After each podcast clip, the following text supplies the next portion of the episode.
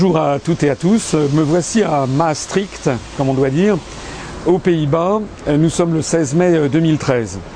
Je suis euh, avec euh, quelques-uns de mes collaborateurs de l'UPR. Nous sommes euh, dans cette ville qui a donné son nom au fameux traité qui a été signé le 7 février 1992, voici un peu plus de 21 ans, donnant naissance à l'Union européenne et en particulier mettant sur pied l'euro.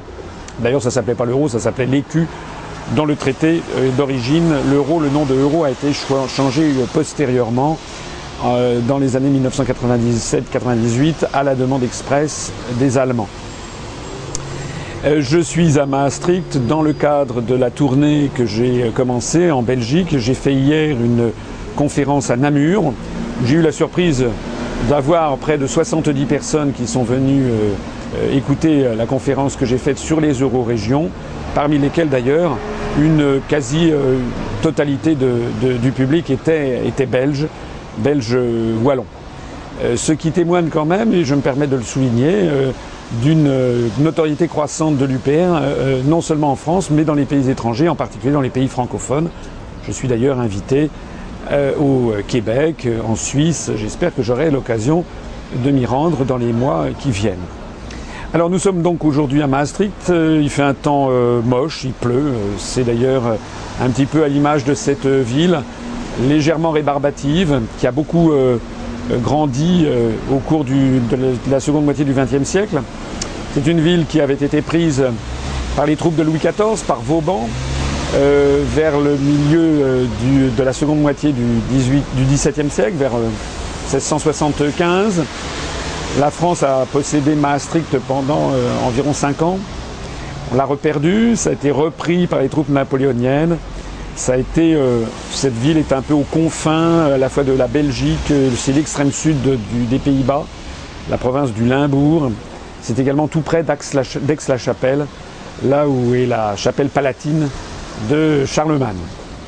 Euh, dans cette ville d'ailleurs qui a été la première ville libérée par les Américains aux Pays-Bas de la Seconde Guerre mondiale, à l'issue de la Seconde Guerre mondiale, une université a été créée dans les années 90 où, me dit-on, à peu près tous les cours euh, sont donnés en américain, ce qui est semble-t-il le souhait le plus, ce qui est semble-t-il le souhait le plus cher de Madame Fioraso, la ministre de l'enseignement supérieur et de la recherche puisque nous sommes actuellement en plein débat en France sur cette question. Alors, qu'est-ce que je pourrais dire pour faire un petit point d'actualité? Eh Bien d'abord que euh, le traité de Maastricht, qui porte le nom de cette ville, est fort mal en point.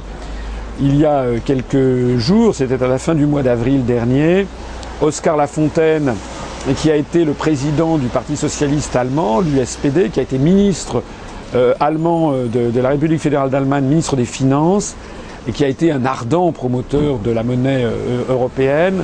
Donc euh, Oscar Lafontaine, euh, je crois que c'était le 30 avril dernier, a indiqué qu'il fallait dissoudre l'euro avant que ça ne mène à une explosion sociale de très grande ampleur dans tous les pays d'Europe, en particulier dans les pays d'Europe du Sud. Et puis, au cours de cette première quinzaine du mois de mai, on a eu des nouvelles extraordinaires venant du Royaume-Uni. Nigel Lawson, qui a été le chancelier de l'échiquier britannique sous Margaret Thatcher, c'est-à-dire le ministre des Finances anglais, qui a été lui aussi un ardent promoteur de l'euro, eh bien Nigel Lawson, qui est un monsieur âgé maintenant, qui a environ 80 ans, mais qui a toute sa tête, a indiqué qu'il fallait, à son avis, que le Royaume-Uni sorte de l'Union européenne. Pas de l'euro, puisque le Royaume-Uni n'est pas dans l'euro. Au moment de Maastricht, le, Royaume-Uni a fait valoir une réserve euh, en indiquant qu'il n'adopterait pas pour l'instant la monnaie européenne. Mais Nigel Lawson, donc, qui est une personnalité quand même significative, un petit peu comme a pu l'être en France, je ne sais pas, euh, quelqu'un comme Raymond Barre par exemple, eh bien, a appelé le Royaume-Uni à sortir de l'Union européenne. Et puis, il y a quelques jours, euh, le 13 mai, ça a été autour de deux ministres en exercice du gouvernement britannique actuel, le secrétaire à la Défense, le ministre de la Défense britannique, euh, M. Philip Hammond, et puis le ministre chargé de l'Éducation, M. Michael Cove, qui ont euh, alors même qu'ils font partie du gouvernement euh, de euh, Ah, David Cameron.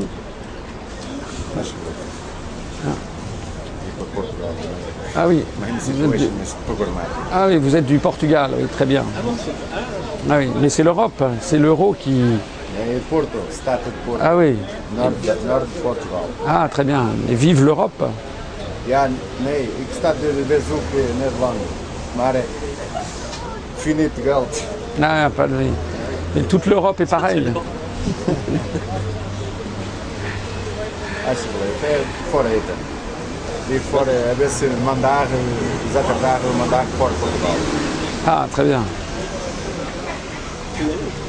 Hein Mais oui, mais ça filme pendant ce temps-là. Non, non, non. Obrigado. Obrigado. Obrigado, merci. Obrigado. Sucesso, hein? merci. Obrigado.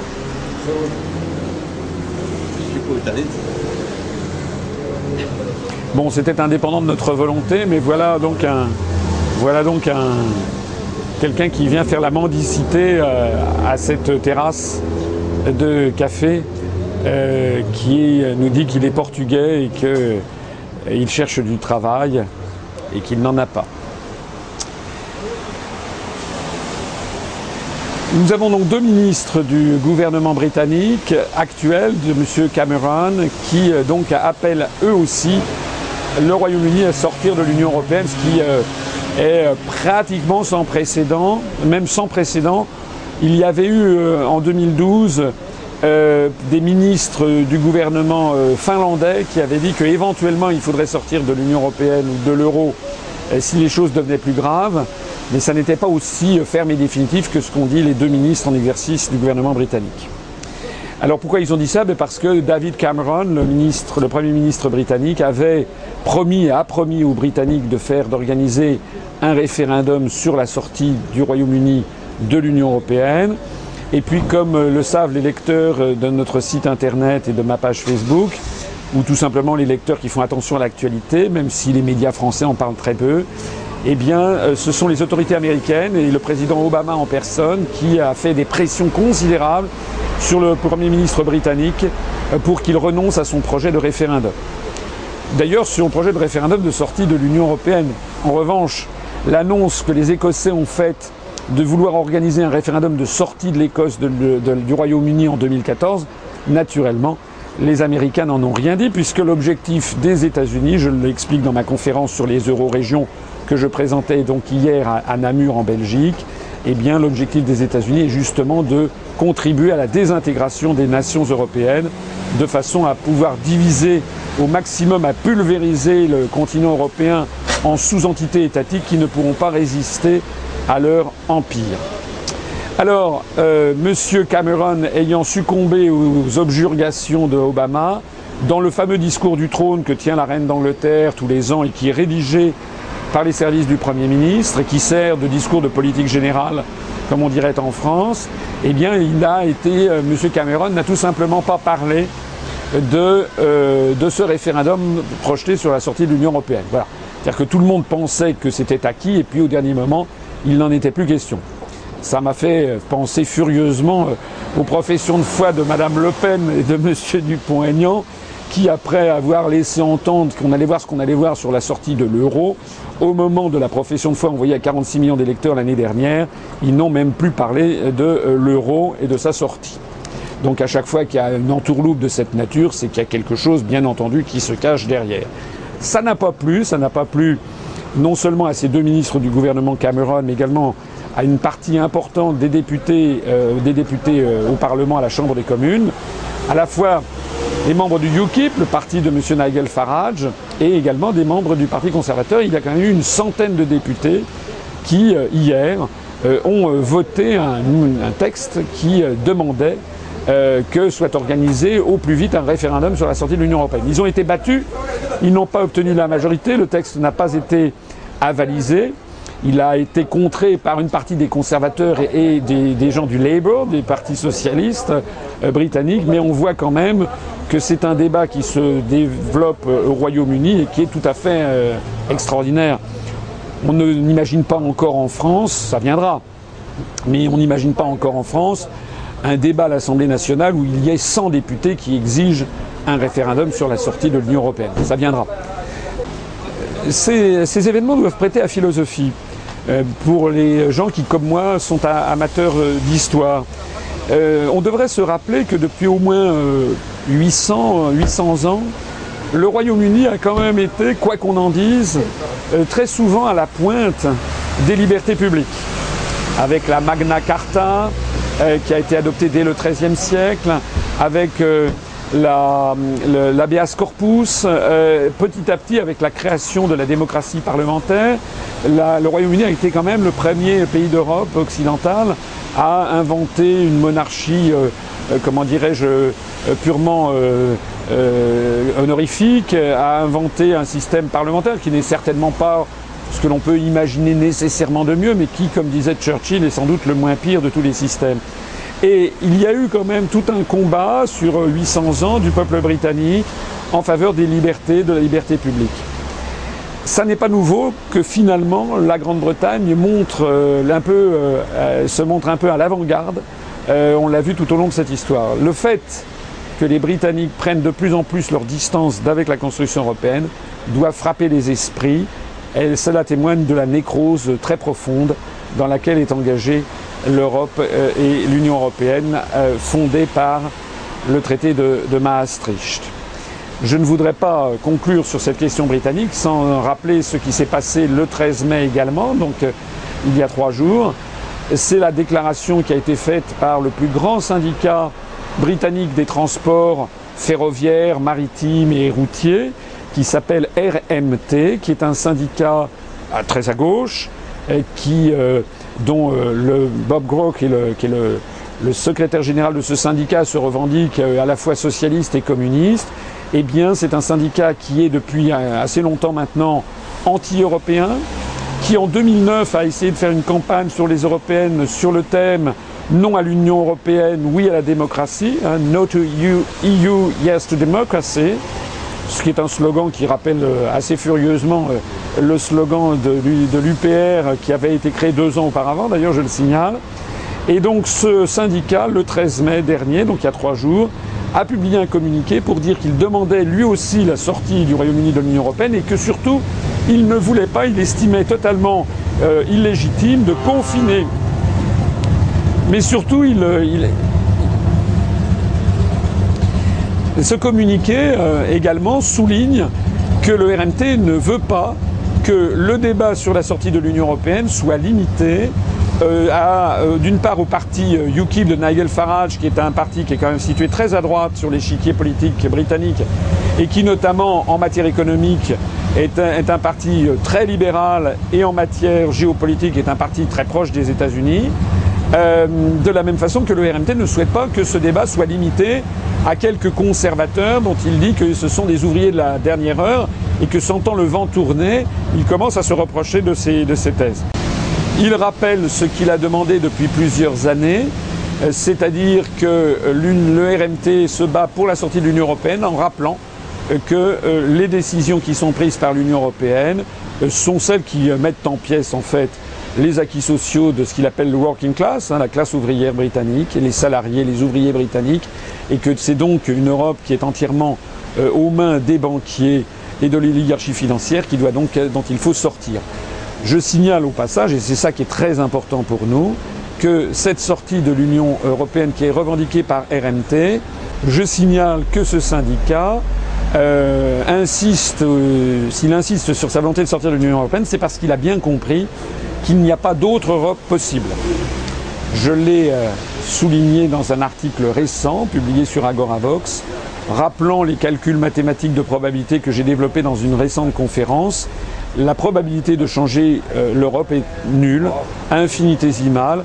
Je renvoie les, auditeurs à, mes conférences. Je montre que la probabilité d'avoir une Europe de gauche version front de gauche et Mélenchon en réalité est à peu près comparable à, c'est un peu l'équivalent d'une virgule deux secondes euh, tous les 10 milliards de milliards d'années euh, si l'on postule que euh, dans chaque partie des 27, de des 27 États de l'Union européenne, la probabilité d'avoir un mouvement de gauche qui arrive au pouvoir et prenne la tête des affaires est de 15%, ce qui est déjà très excessif. Parce que c'est ça la réalité.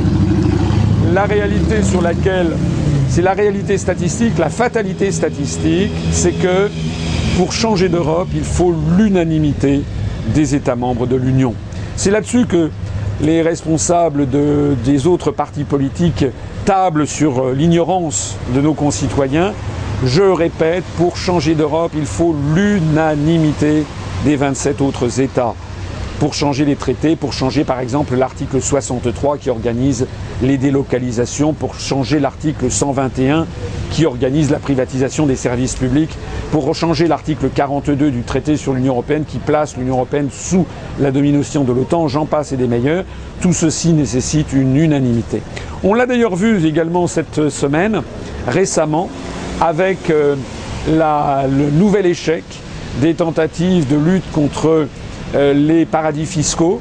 Euh, on allait voir ce que l'on allait voir. Monsieur Moscovici, le ministre des Finances, avait pris encore une fois des positions euh, très en pointe. La France allait faire ci, la France allait faire ça. Mais, en réalité, rien du tout. Le Luxembourg et l'Autriche ont bloqué le système, puisqu'il faut l'unanimité sur des sujets de cette nature. Et donc, en réalité, eh bien, pour encore une fois, on arrive à cette situation que j'appelle d'autoblocage. Pour terminer sur cette question européenne, hier, le pauvre François Hollande, dont je signale qu'il est, paraît-il, le président de la République française, le pauvre François Hollande s'est rendu à la Commission européenne. C'était la première fois, me dit-on, qu'un président de la République française se rendait en visite officielle à la Commission européenne depuis 1997. Et euh, il a été comme un petit garçon devant Barroso, euh, le président de la Commission, en train de se justifier et en train d'expliquer que les réformes allaient arriver, que sous-entendu, il allait continuer à mettre en pièces nos acquis sociaux, à remettre en cause notre système de retraite, à améliorer prétendument notre compétitivité. Vous savez ce que ça veut dire, améliorer la compétitivité? Ça veut dire en fait diminuer les salaires, multiplier les petits boulots, favoriser les, licenciements euh, express, etc. etc. C'est-à-dire une politique qui est tout euh, le contraire de ce pourquoi euh, les électeurs de M. Hollande l'avaient élu. Ils ont été complètement dupés et trompés par M. Hollande et par sa campagne. Il se passe exactement ce que j'avais dit qu'il se passerait voici un an lorsque nous avions appelé à l'abstention entre bonnet blanc et blanc bonnet, Sarkozy et euh, Hollande. En attendant, la petite perle du jour d'hier, c'est que M. Hollande, pardon, excusez-moi du lapsus, M. Hollande a dit que le plus dur était derrière nous. Alors, il avait déjà dit que la crise de l'euro était derrière lui à, l'automne dernier. Après ça, il y a eu le rebondissement de l'affaire chypriote. Monsieur Hollande, en fait, soit il ment comme il respire, soit il est incompétent, mais en toute hypothèse, on peut dire que c'est exactement le contraire. C'est le pire qui est devant nous, le pire ayant été créé ici même à Maastricht. Merci beaucoup.